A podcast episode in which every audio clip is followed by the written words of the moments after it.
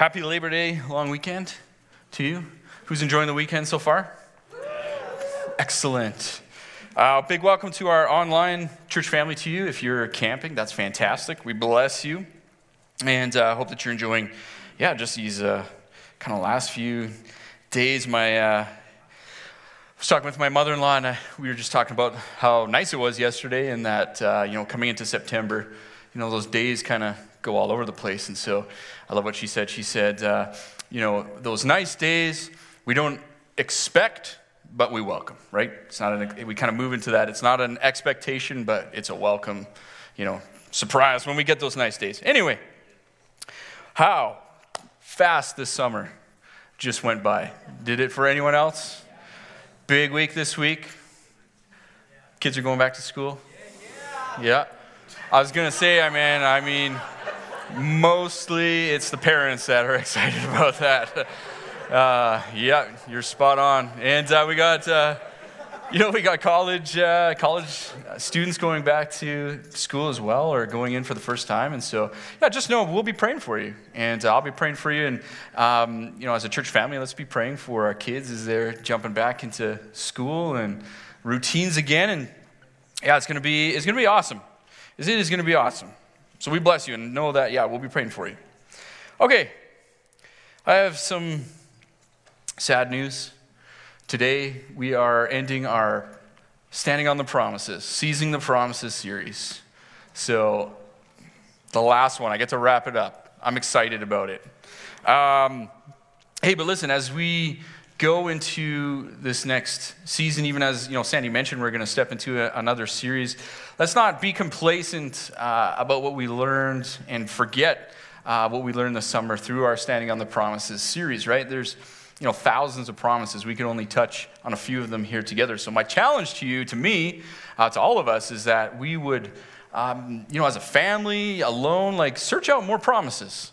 Find more promises, get in the scriptures, seek out more promises, and, take those steps, those action steps to align ourselves with the promises. And, in faith, trust, and obedience to God, see those activated in your lives. So don't just because the series is over, it doesn't mean there's not more promises that we can take hold of, right? Amen. So let's that's my challenge to us. Let's keep going in finding those on our own. So anyway, all right. Here's where we're going today. I've got some observations I want to make. I'm going to talk about the promise for today. Got some other things I want to share with you, and then I feel like I have a really great practical thing that we can walk away with today that you can even start doing today, exercising today, to see the promise of peace kind of fulfilled and active and activated in your life. All right? All right, okay, here we go. Every summer, for the last 8 years, my family has traveled to the Okanagan in British Columbia. So if I'm moving forward, I say BC, I mean British Columbia, just in case some people are here, they, are watching online, they might not know that's our neighboring province. But so we go to Kelowna, my parents are there, we vacation there for about a week.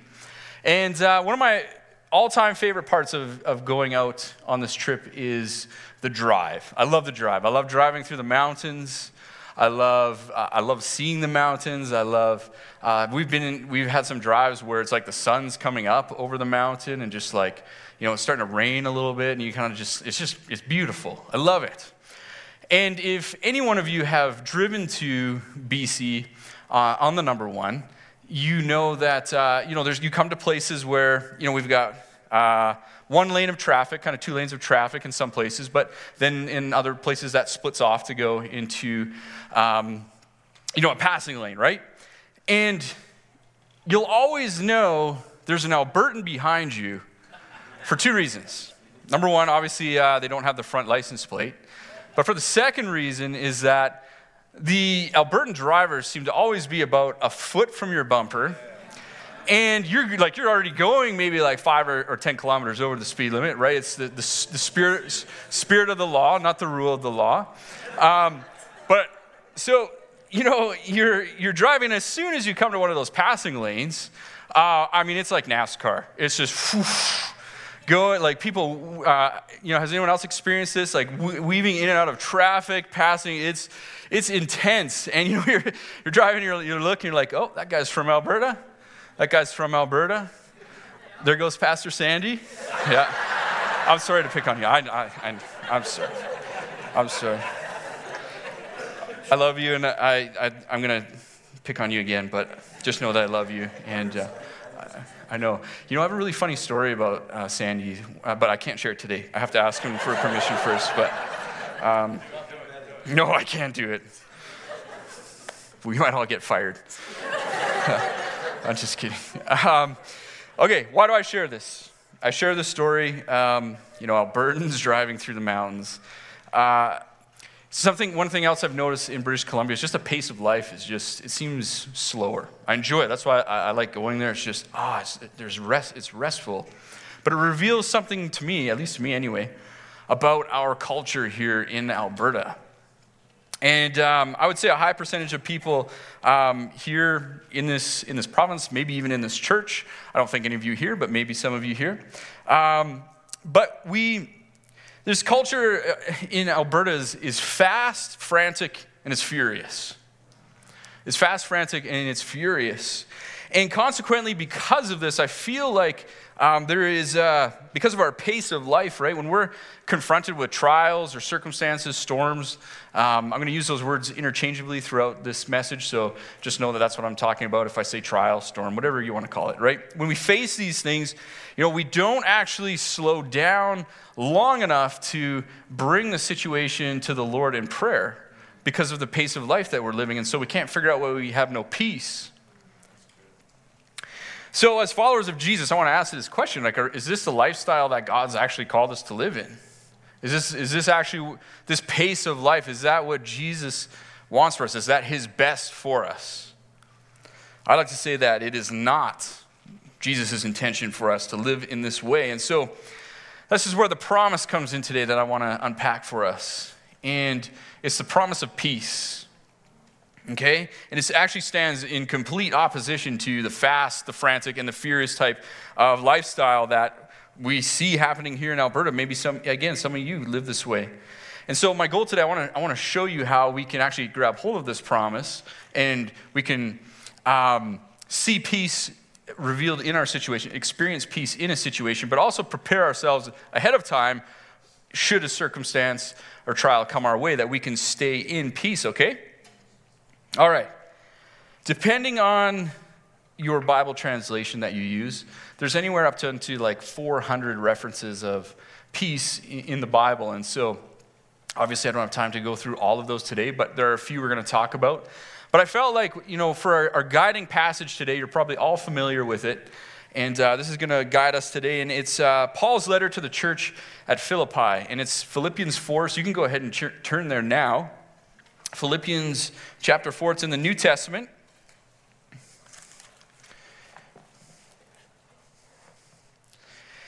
The words will also be up on the screen, but again, just want to encourage you to bring your Bibles to church. It's a good thing. Let's read this together, and I think we're going to jump in at chapter 4, jump in at verse 4. It says, "Rejoice in the Lord always. Again, I will say rejoice. Let your gentleness," not your NASCAR driving, "be known to all men.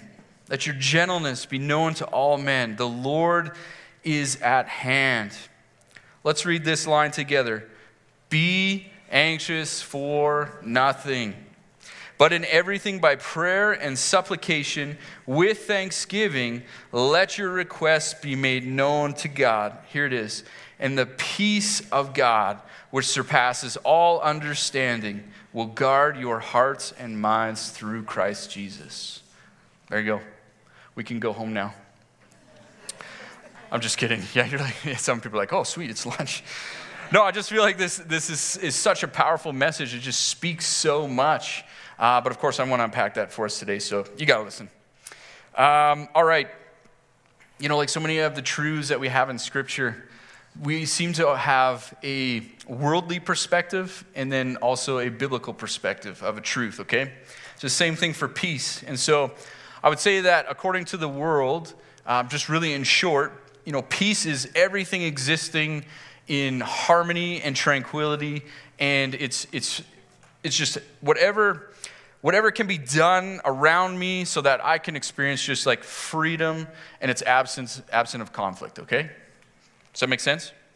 It's really it's more about what's happening around you, the external.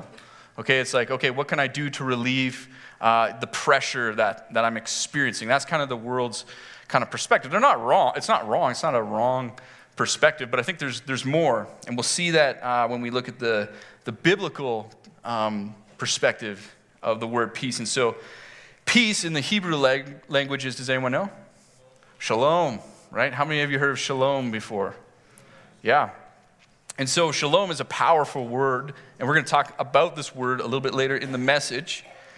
But shalom means completeness, soundness, welfare, peace. And it comes from the root verb shalom, which means to be complete, perfect, and to be full. And so shalom, biblical peace, it's more than the absence of war and conflict, though it includes that. Shalom is about kind of the internal wholeness, the completeness, and the total well-being of the human soul, which is actually brought on and perfected by God in Christ Jesus.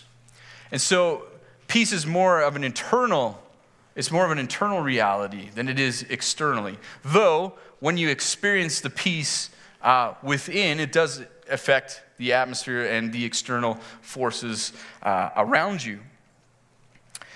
And this is all established because of Jesus, because he is perfect peace. And we're going to talk about that right now. So if you want to turn to Isaiah 6, you can, but it will be up on the screen. But we're going to come back to Philippians. So, by the way, in Isaiah 9 at verse 6, this is a passage we generally use at Christmas time. Just want to remind you, 16 weeks away. And I got in trouble yesterday from my wife because she said you can't even talk about Christmas until everything has been harvested from the garden. So I apologize, but I'm just sharing facts. All right, so here's what Isaiah says. He's talking about Jesus. He says, "For unto us a child is born, unto us a son is given, and the government will be upon his shoulder. And his name will be called Wonderful Counselor, Mighty God, Everlasting Father," here's our word, "Prince of Peace. And of the increase of his government and peace," this is verse 7, "his government and peace, there will be no end." Let's go. This is Jesus. And so I would like to suggest to you that peace is so integrated into Jesus's nature and character that we can confidently say that, yeah, Jesus is peace. He is the Prince of Peace. And so where Jesus is, peace is present. Okay? All right. One more passage here in John. This is Jesus talking to his disciples, John 14. He says, "Peace I leave with you, my peace I give to you. Not as the world gives do I give to you. Let not your heart be troubled, neither let it be afraid." This is just so profound. My peace I give to you. My peace I give to you. So if peace is so much a part of Jesus' nature and character, and he's a person, he would have to give himself, he would have to be available to everyone and accessible to everyone at all times. How does he do that? Holy Spirit. You're right, absolutely, Holy Spirit. And if you're like, this doesn't really make sense to me, go back to July 30th. I preached a message on the Holy Spirit and Jesus, the promise of the Holy Spirit and how Jesus is present by the Holy Spirit. So as followers of Jesus, then, we have access to the shalom peace of God because Jesus has made his life and character available to work in us and through us by the power and the presence of the Holy Spirit. Okay? So that wholeness, that completeness, the total well-being, the peace that my soul, that your soul, humanity's soul is longing for can only be received, perfected, and refined in a relationship with Jesus.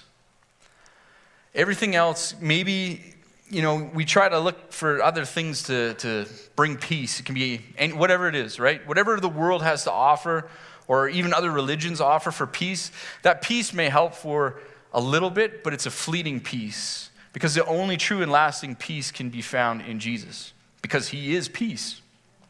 You good? Yeah. Okay. So in May, most of you know this, many of you know this, some of you might not know this, but I had a pretty major operation. I had my hip replaced. And some of you are like, wait, like, how old are you? I'm like, yeah, I know. Come talk to me after. We can discuss how we got to that point. But anyway, this whole process was, the process when I look back was absolutely amazing. And I remember when I met my surgeon, you know, he met him for the first time. He walked into the office, or the little waiting area, sorry, that you're in your room. And he walks in and he goes, so you're a pastor. And I'm like, oh, this is either going to be really good or really bad. And he goes, I'm a fellow Jesus lover myself. And turns out this guy's like spirit-filled, like on fire for Jesus, wants to preach the gospel. Surgeon, he's just like, I'm fixing a few hips in the meantime, right? And, you know, we talked about Jesus for like 45 minutes. Finally, he's like, oh man, we should actually like check out your hip. And I'm like, yeah, people are probably waiting. So anyway, checks me out. Yep, you need a hip replacement. That's how it's going to alleviate what's going on in your body. And so, you know, obviously pressing in for prayer. So leading up to surgery date, which by the way was given like a year and a half, and this was last October. So what was that? October, November, December. It's like 6 months. I was like, you're in.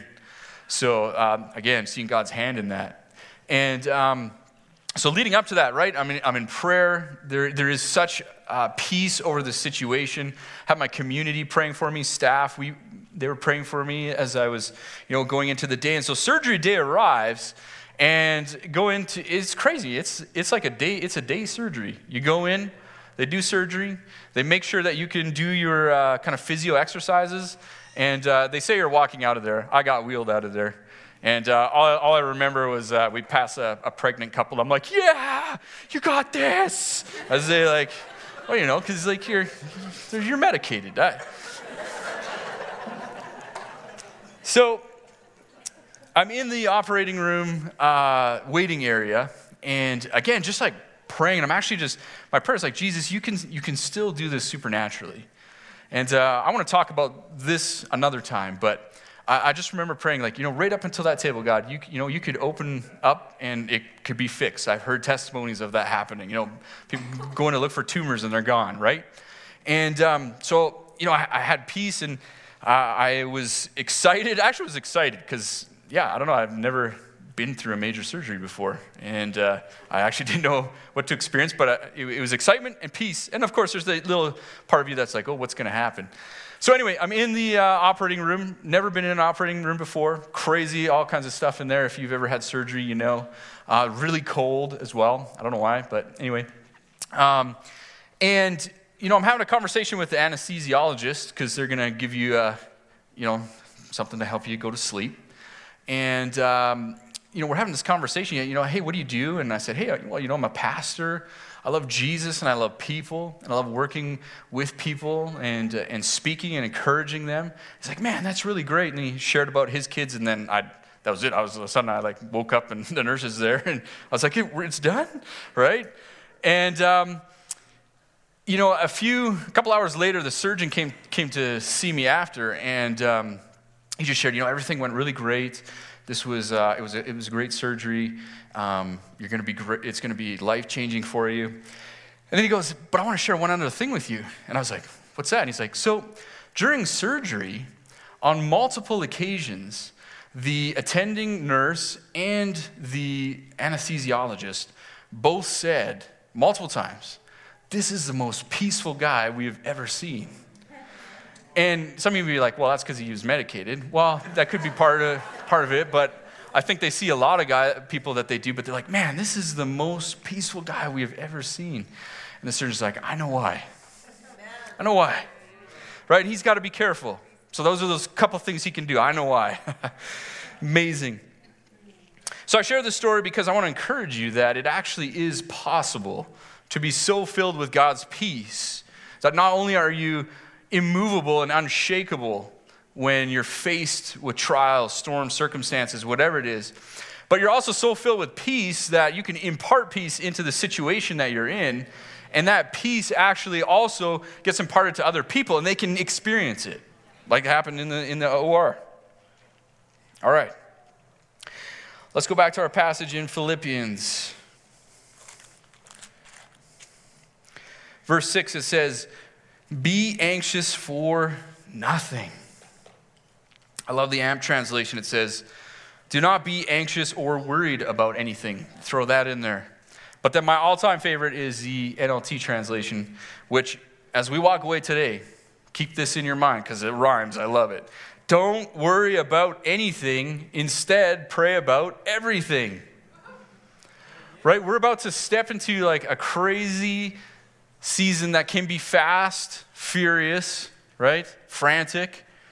Man, let's not come under that. Instead, let's not worry about anything and pray about everything.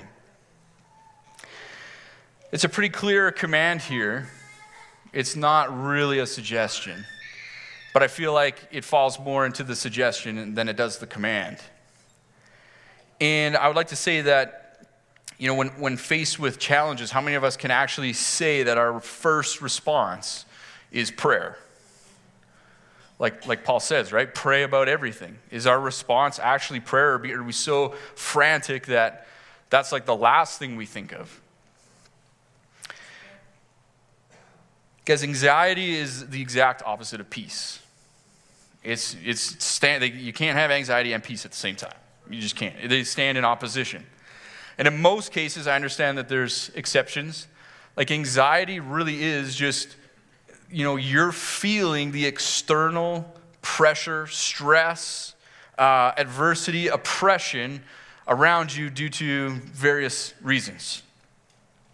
Jesus calls these tribulation. In John 16:33, I'll read it for you quick. He's talking to the disciples, talking to you and I. You know, "These things I have spoken to you, that in me you may have," here's our word, "peace. In me you may have peace. In the world you will have tribulation, but be of good cheer. I have overcome the world." Praise Jesus, yes. So should we be faced with a storm or a trial, whatever it is? You know, what I find consistently emphasized in the scriptures is what's our response going to be, and in whom or what am I going to put my trust in to guide me through the circumstance?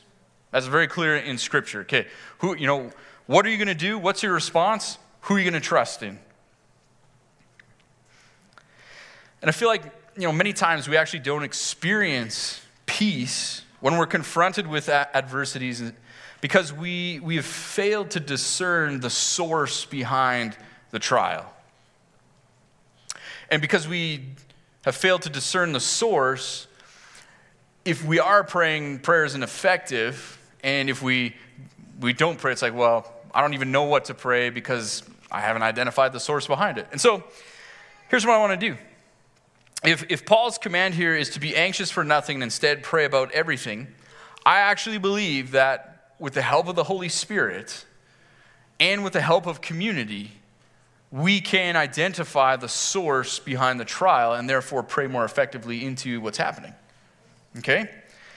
And so if you're, you know, as we're going through this and you're asking, how do we discern again? Remember two things: Holy Spirit, community. And often it's Holy Spirit in community because God will speak to us through other followers of Jesus. And that's why we need to surround ourselves with community, with people that love Jesus. It doesn't matter maturity level. God can speak. He can really speak through anyone, but we have the privilege to gather together and to encourage one another in community. So remember those. Also, as we go through these, I'm going to go through 5 sources kind of behind trials. And again, this is just kind of my opinion. There could be more, and you may disagree or you may agree. That's all good.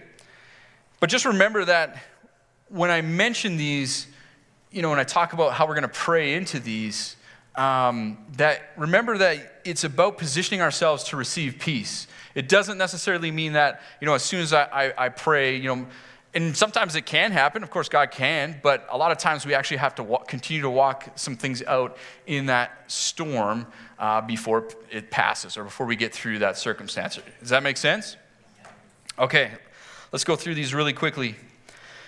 Number one, the spiritual realm. There is a demonic kingdom that is led by Satan, and his highest priority is to destroy the lives of humanity. Not just Christians, to destroy humanity. And so, you know, we sang it earlier, right? Jesus has already won the battle. He has won, and he has given us authority. He's given us his authority, and so we can take that authority, and we can rebuke the enemy in Jesus' name when we discern that it is there is a spiritual element behind the circumstance we're facing, okay?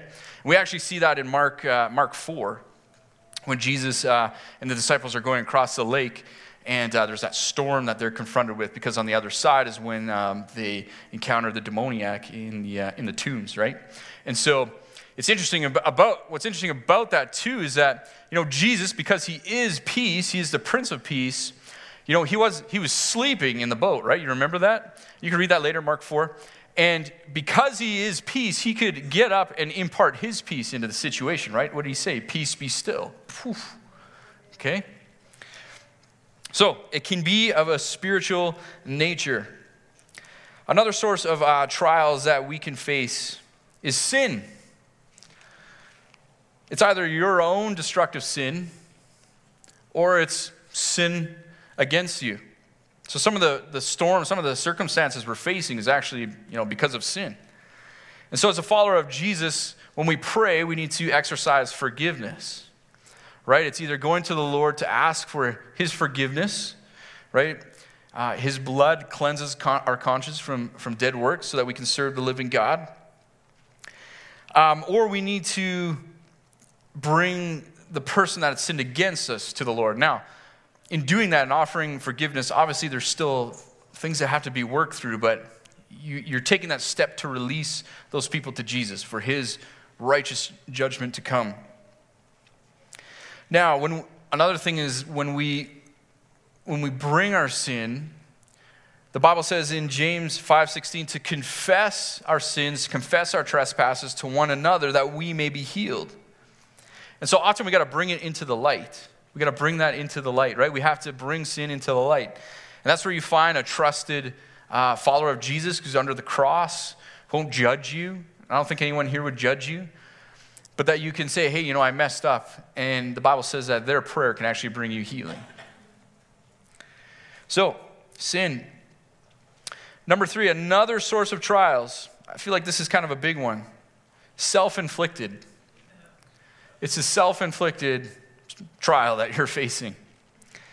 I believe that with the self-inflicted source, I'll explain what I mean by that, is that the self-inflicted is our poor stewardship of time, finances, energy, whatever it is. We haven't stewarded that well, and so, you know, we're facing a trial. Like if you're swimming in debt because you have to buy the latest, biggest trailer, and then upgrade your truck to tow that, plus all the toys that go along with that, and you can't figure out why there's no peace in your home or in your relationships, especially if you're married with your wife, you're always fighting over finances or something. It could be because you've been a poor steward of what God has given you, and it's a self-inflicted trial. And so when that happens, what we're going to do, we're going to go to Jesus, and we're going to repent. We just repent. In prayer, we just repent. Lord, this was wrong. I'm going to change what I'm doing. I'm going to head this way now. And ask the Lord to renew your mind. Renew your mind and renew it. And to also to seek help. Like there's help available. Like that's, you know, there's people here that, especially when it comes to finances, man, there's people here that can help you and to help you to budget and to get out of those circumstances. So some of these are, you know, they're self-inflicted. Another thing that, if this is a reason behind the trial, we might have to actually learn to say this very important 2-letter word. No. No. No. Hunting season is coming. And man, there's a new rangefinder scope. That man puts a laser on that animal and then it gets sniped from a satellite out of space. I have to have that. It just takes away, I don't even have to have a gun. I have this thing. I actually don't know if this exists, but just please hear me out. This season, I must say no to this new toy. I have to say no to this. But maybe throughout this year, I could set some money away and then I can buy it next year. Or I might have to say, oh, sweetheart, man, I know you love this activity, but no, not this year. We got some things we gotta figure out and sort out, but sweetheart, I promise we'll address it next year. Maybe it's something you can do next year. We have to learn to say no to some things. And don't get me wrong, there's things that you can have that are amazing if you can, you know, afford them and you can purchase them without experiencing chaos in your home. And I obviously do that. But for a lot of us, some of these things are self-inflicted reasons behind the trial. And so let's repent and get help. You okay? All right. Number 4, sometimes it's just a season. Sometimes we're actually in a season and the storm we're experiencing is seasonal. So Nate and I, we were talking about this earlier this week, and sometimes the things that we face, the trials we face are either a season of correcting or a season of perfecting. Any parents of small kids in here today? You might be in a season of perfecting, right? And your highest priority in the season is actually giving your attention to your kids to train them and to raise them and to instruct them in the things of the Lord.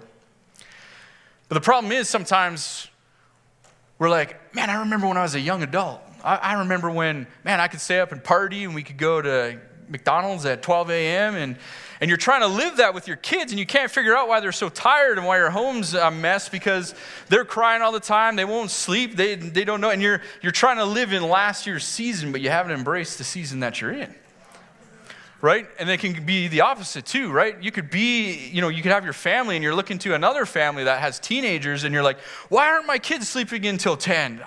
Those guys, their kids are sleeping into 10. And then so now you're comparing yourself to someone else's season and not embracing the season that you're in. And so sometimes the trials we face is because we're not embracing the season that we're in. And God's like, hey, I'm actually calling you to perfect you in the season that you're in. And once you embrace the season you're in, you actually begin to see peace flow back into your household. That's just one example. So how do we pray into that? Thankfulness. Honestly, just gratitude. God, just thank you. Thank you that I get to be a parent. I'm going to just call on our young families, right? God, thank you that I get to be a parent. They're your kids anyway. God, thank you that I get to walk alongside them and train them and raise them up in the way they should go, the best that I can, God. They're such a gift. Thank you, God. Thank you that I got 4 hours of sleep instead of 2 hours last night. God, thank you, right? Thanking God just for the little things, right? And also we can move into prayers of like guidance, like using the scripture to guide us. Lord, guide me. Bring someone into my life that can help, give me input into how I can raise my kids. Surround me with those people. Guide me, train me, teach me, God. Some trials are just a season. And finally, number 5, some of the storms, trials we face are just unexplainable. I know I deviated from my S's, but I couldn't find one that was unexplainable. That was appropriate. Sometimes the sources of the trials that we encounter are just, they're unexplainable, right? We are living in a fallen, broken world that is waiting to the completion and restoration of all things in Jesus' second return. And sometimes we don't know. I don't know. I don't know why this happened. It might not be sin, might not be self-inflicted. It might not be a season. We can't explain it. And that happens too, right? And so how do we pray in these circumstances? I would suggest you just pray scripture. Just read the Psalms, pray it back to the Lord. And if that's too hard, then worship. Worship, which is basically just prayers to songs, right? Worship, just position yourself to receive God's peace through worship. I hope this is helpful. Is that kind of helpful? Yes. All right, back to our passage again. Be anxious for nothing. Pray about everything. And then what's the promise? Verse 7. And the peace of God that surpasses all understanding will guard your heart and minds through Christ Jesus. Isn't that amazing, again, that you could be, again, so full of God's peace that it actually guards your heart, guards your mind for the next trial that comes your way, so that you can stand and be immovable. That's amazing. And so my prayer for us as we enter into kind of the fall season is to not come under the fast, the frantic, and the furious, but to come under peace, to come under Jesus' peace. To be so full of his peace that we will be unshakable and immovable, and we can impart peace into our situation and that affects others and they'll know it. So how are we going to do this? I'm so glad you asked, and I'm going to answer that. I'm a huge fan of acronyms, and so here's what we're going to do. And this could be if you're facing a circumstance or trial now, or in preparation potentially, should they come, a circumstance or trial in the future. So here's what we're going to do. When we're facing, preparing, whatever it is, we're going to slow down, okay? And we're going to pray, but we're going to stand on our mat of peace, okay? We're going to stand on our mat of peace. So, as you can see, STAND is going to be our acronym. So if you want to write it down, you can write this down. S is surrender. Right, we're going to surrender the circumstance. We're going to surrender the situation. Surrender your family, your job, your finances, whatever it is. The first thing you need to do is surrender that thing to Jesus. I love Galatians 2:20. It says, I've been crucified with Christ. It's no longer I who live, but Christ lives in me. And the life which I now live in the flesh, I live by faith in the Son of God, who loved me and gave himself for me. I love this passage because it's talking about lordship. It's talking about lordship, being under the lordship of Jesus. And because, you know, we're staying with the storms kind of analogy, right? I picture it this way. If you're standing over here in a circumstance and you're like, I'm going to do it on my own, I'm going to use my own resources, I'm going to do whatever it is to try and fill that void of peace in my soul in this circumstance. If you choose to that, it's like standing in torrential rain without an umbrella. You're just going to get soaked, you're going to be grumpy, and it's going to suck. But if you surrender and you bring that situation to Jesus, you actually step out of what you can do and everything else that tries to fill peace, and you step under the lordship of Jesus, under his umbrella. And he holds the umbrella. And friends, I got to tell you, there is no other place that you want to be. You want to be under the lordship of Jesus as you go through a circumstance or trial. So surrendering brings you under the lordship of Jesus. Okay, T, thanksgiving. Give thanks for what God has done and what he's about to do. You know, Matt talked about that earlier today, right? In worship, Psalm 104, enter into his gates with thanksgiving and into his courts with praise. Be thankful to him and bless his name. So one of the quickest ways into the presence of God for you to experience peace, because right where the presence of God is, where Jesus is, peace is present. One of the quickest ways to do that is thanksgiving. It's actually to turn to God, just thank you so much for whatever it is. Okay. ST. So A, we're going to announce. Announce. And what we're going to do here is actually declare the shalom peace of God over the situation. And so I told you earlier that the word shalom had this kind of special meaning. There's power to the word. And so I'm going to kind of unpack this for us right here. And I actually first heard this from a speaker several years ago at a conference. And I'm sure there might be some of you that are here today that were at that conference. It was in Edmonton several years ago now. And the speaker's name, his name was Paul. And this is kind of what Paul said. He kind of unpacked this word for us. And actually, at the end of the message, I went up to him. I said, hey, man, can you write this in my journal? And he did. And I found that journal. So I was able to oh, yeah, I remember this. Thank you. And so here's what he said. Words over time, sometimes they change in their meaning.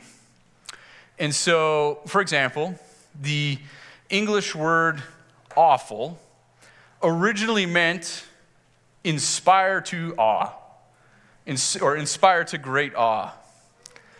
And so, Sandy, your offering words today, they were awful. They inspire, right? You laugh, right? Because, like, it meant to inspire to great awe, its original meaning.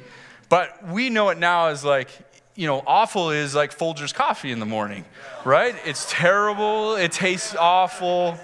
It's just gross, thick coffee, right? It's awful. And so it's kind of the same. It's the same thing with the meaning of the word shalom. So in ancient Hebrew, the word shalom is a four-letter word, and each of those symbols in that word, it meant something. It meant something larger than just the word shalom. And so here's what it meant. Number one, it was a picture of teeth. And it means to destroy. Destroy. Chomp, right? You picture teeth, like you're just destroy. The second symbol is a symbol of a shepherd's hook, a shepherd's rod. And it means authority.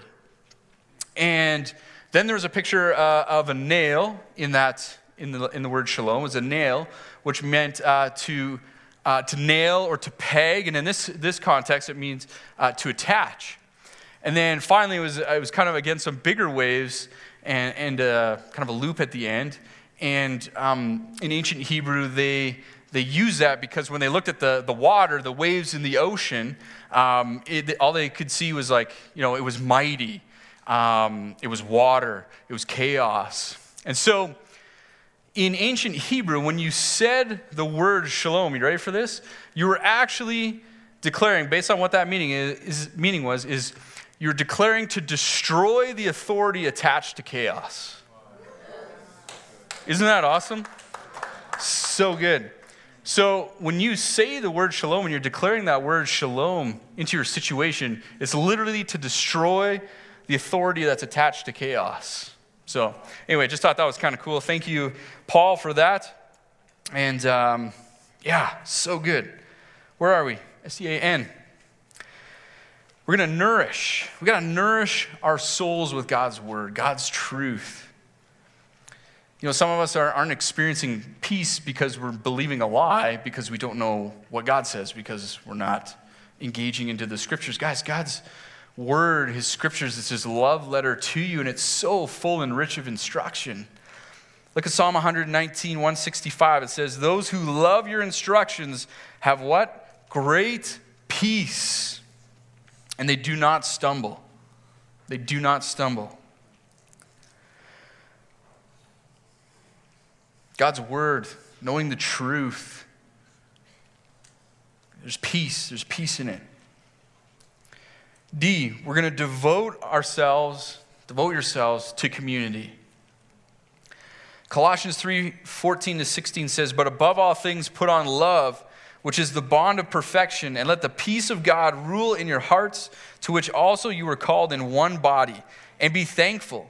Let the word of Christ dwell in you richly in all wisdom, teaching and admonishing one another in psalms and hymns and spiritual songs, singing with grace in your hearts to the Lord.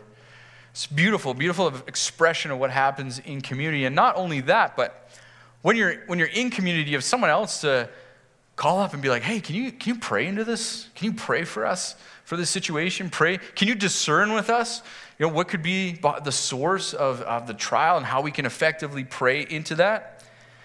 And so if you're not in community with other followers of Jesus, you're, again, like, you're limiting yourself. You're limiting how much you can grow. You will grow stagnant, actually.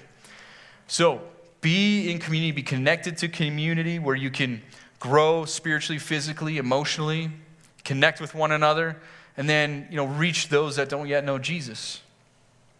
All right, stand. We're going to stand on our mat of peace, amen? One more story just to kind of bring this all together, if I can have a few more minutes, and then we'll close. Okay, in 2020, right, it was the pandemic year that kind of started, and we know right in March, it's like everything was, the schools were closed down first. That was kind of the first main thing, and I was in my second, or I can't remember which semester I was. I was in a semester of school in that year, Bible school, doing it online. And my wife, Janelle, was working for a busing company. And obviously, you know, when the schools were closed, there was no need for buses to run. And I remember the day she came home and she's like, hey, honey, I just got to tell you, like, I got laid off. There's no need for busing anymore because schools are shut down. And it's like, oh, man. And so in any trial, circumstance, or storm, two paths you're confronted with. Number one, you can take on fear. And if you take on fear, that just produces something in you that is fearful, and all you're going to speak around you is fear. And so that goes into your home, your mind. And so you're confronted with fear, but then you're also confronted with peace. And if you do these things we've talked about today, to stand, you're actually just preparing yourself, like the Bible says, to guard your heart and mind. Should you be faced with one of those, or should you be faced with a trial, right? So fear or peace? I chose peace. And so what I did was, you know, I closed my keyboard. I got up, I went upstairs into my bedroom, in my closet. That's where I like to go to spend time with Jesus. It's just quiet. Nobody can hear you singing because the clothes are all there and they absorb sound. Anyway, I got on my knees and I just, number one, I surrendered to this situation to Jesus. Jesus, I just give you this. Lord, this sucks. This is a new thing. We don't know actually what's going on. But even that, Lord, we surrender to you. And God, I'm just giving this to you and I trust you. S. Thank you, God. T, thank you. God, just thank you. Thank you, you're our provider. You provided for us up until this point. I know you called me into this, and I took that step of obedience to step into this. Thank you, God, that you've been faithful to us and that you will be faithful to provide in the future. Thank you. A, announce. God, I just declare the shalom peace of God over this situation. God, over job. Thank you that you're going to find a new job. You're going to present something. God, I just receive your peace in this situation. And that's going to go out into my family, Lord God. We're not going to be shaken by this. Thank you, God. We declare shalom, peace of God. And then, of course, with my wife, we prayed. We read scripture together, right? And nourishing our soul. But nourishing is ongoing. It's not just in the moment. And then D, devoted to community, right? We called up our community and we're like, hey, guys, we really need you to pray for us in this situation. We don't have work. Lots of people are experiencing this, but we could really just use your prayers. And thank you that you're there to support us, and we can count on you for that. So about a week later, my wife had since then sent out some applications to various places, and she got a call from Superstore. And they said, hey, we got a position available for you. It's a night shift stocking shelves. And so she told me this, and we're together. I'm like, oh, a night shift? Man, like, nobody's ever worked nights in our family. I was like, that could be kind of hard. Kids are still going to school. You'd be leaving, like, gone all night, sleeping kind of in the day. Like, oh, it'd be hard. But we both had a peace that we were to say yes to this opportunity. Believed it was from the Lord. And so she called them back. She's like, hey, yeah, I'll do it. And they're like, great, come on Friday, and we'll do training with you.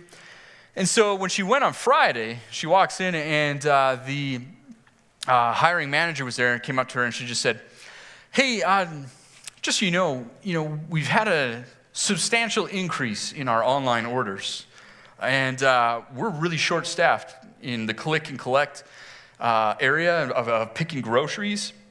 Would you be interested in doing that? And because we're kind of short-staffed at the moment, like, you can pick whatever hours you want and for how long you want. And we're like, are you? And she's like, yeah, absolutely, we're going to do that. And so I share that because, like, man, we said yes to something that was going to be potentially difficult. And then on Friday, it was like a kiss from the Lord. He's like, you say yes? Here, I'm going to actually give you something better. How amazing is Jesus? So good. So we can actually get to that place. I'm telling you, I promise you. It is a promise from the Lord of his peace. You can get into a place where you are immovable, unshakable when faced with trials in your life because you're so full of God's peace. You prepared yourself, your heart and your mind. It's guarded in Christ Jesus by his peace. You can get to that place and then be so full of peace that you impart it into your situation. And it's experienced by the people that are around you. And they'll know it. They'll feel it. But the one thing that we have to do, right? What are we going to do? We're going to stand. So in this season, in this next week, today even, when you go home, what are you going to do? Choose to stand. Choose to stand on your mat of peace and exercise those things that I talked about today. Okay, let's close. It's Sunday. It's a long weekend. Thank you so much for just giving your attention. Why don't you stand?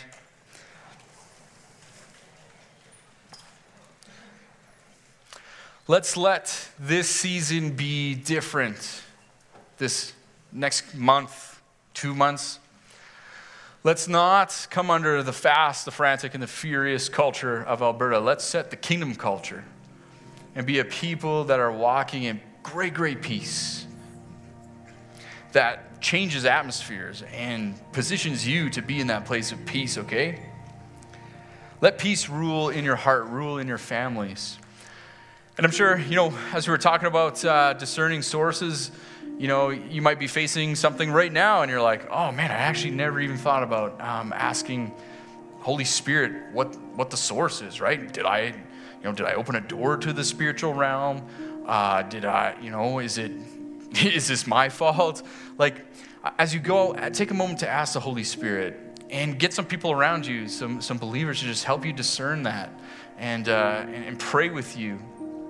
And then maybe for some of you, you're like, oh yeah, I was just about to buy, or maybe you did buy something, and you're like, maybe I should take that back. I'm gonna say no in this season and not bring a self-inflicted storm into my life. And so that's simple, just going to Jesus. I'm sorry, I repent, right? But Jesus is the true and the only source of sustaining peace. And he's available to all of you. His hand's extended towards you. He loves you. And so don't worry about anything. Instead, pray about everything. This week, don't worry about anything. Instead, pray about everything. And let's stay on our mat of peace. And therefore, we can receive the promise of peace, the promise of Jesus. So let's pray. Father, I just thank you so much, God. You are so good. I thank you, Jesus, that in you is perfect peace, and where you are, peace is present. And so thank you that you've made yourself available by your Holy Spirit. And I pray, God, that for this church family, Lord, would they, as they go from here, God, I would just impart to them just great peace. Thank you that, Lord, as we go from here, that their decisions, responsibility would be taken to stand and to stay fixed to that mat of peace, Lord. And thank you, God, that you love us so much. You're always taking us, the Bible says, from glory to glory. And so would we step into a new measure of, God, just pursuing you and loving you. And God, in return, you give so freely, we can receive peace. And so, God, I just pray peace into circumstances. And Lord, we just bless you. We thank you. God, we just pray for families as they go into this week. And we just bless them, Lord. Thank you that there's peace, Lord God, this week. And, man, Jesus, thank you make yourself available. We love you. We honor you. And I just pray these things in your mighty name, Jesus. Amen. Amen. Enjoy your long weekend. Have fun. Shalom. Oh, that's good. It's a powerful word. If you got kids in kids ministry, go ahead and grab them, pick them up, and be blessed until we meet again.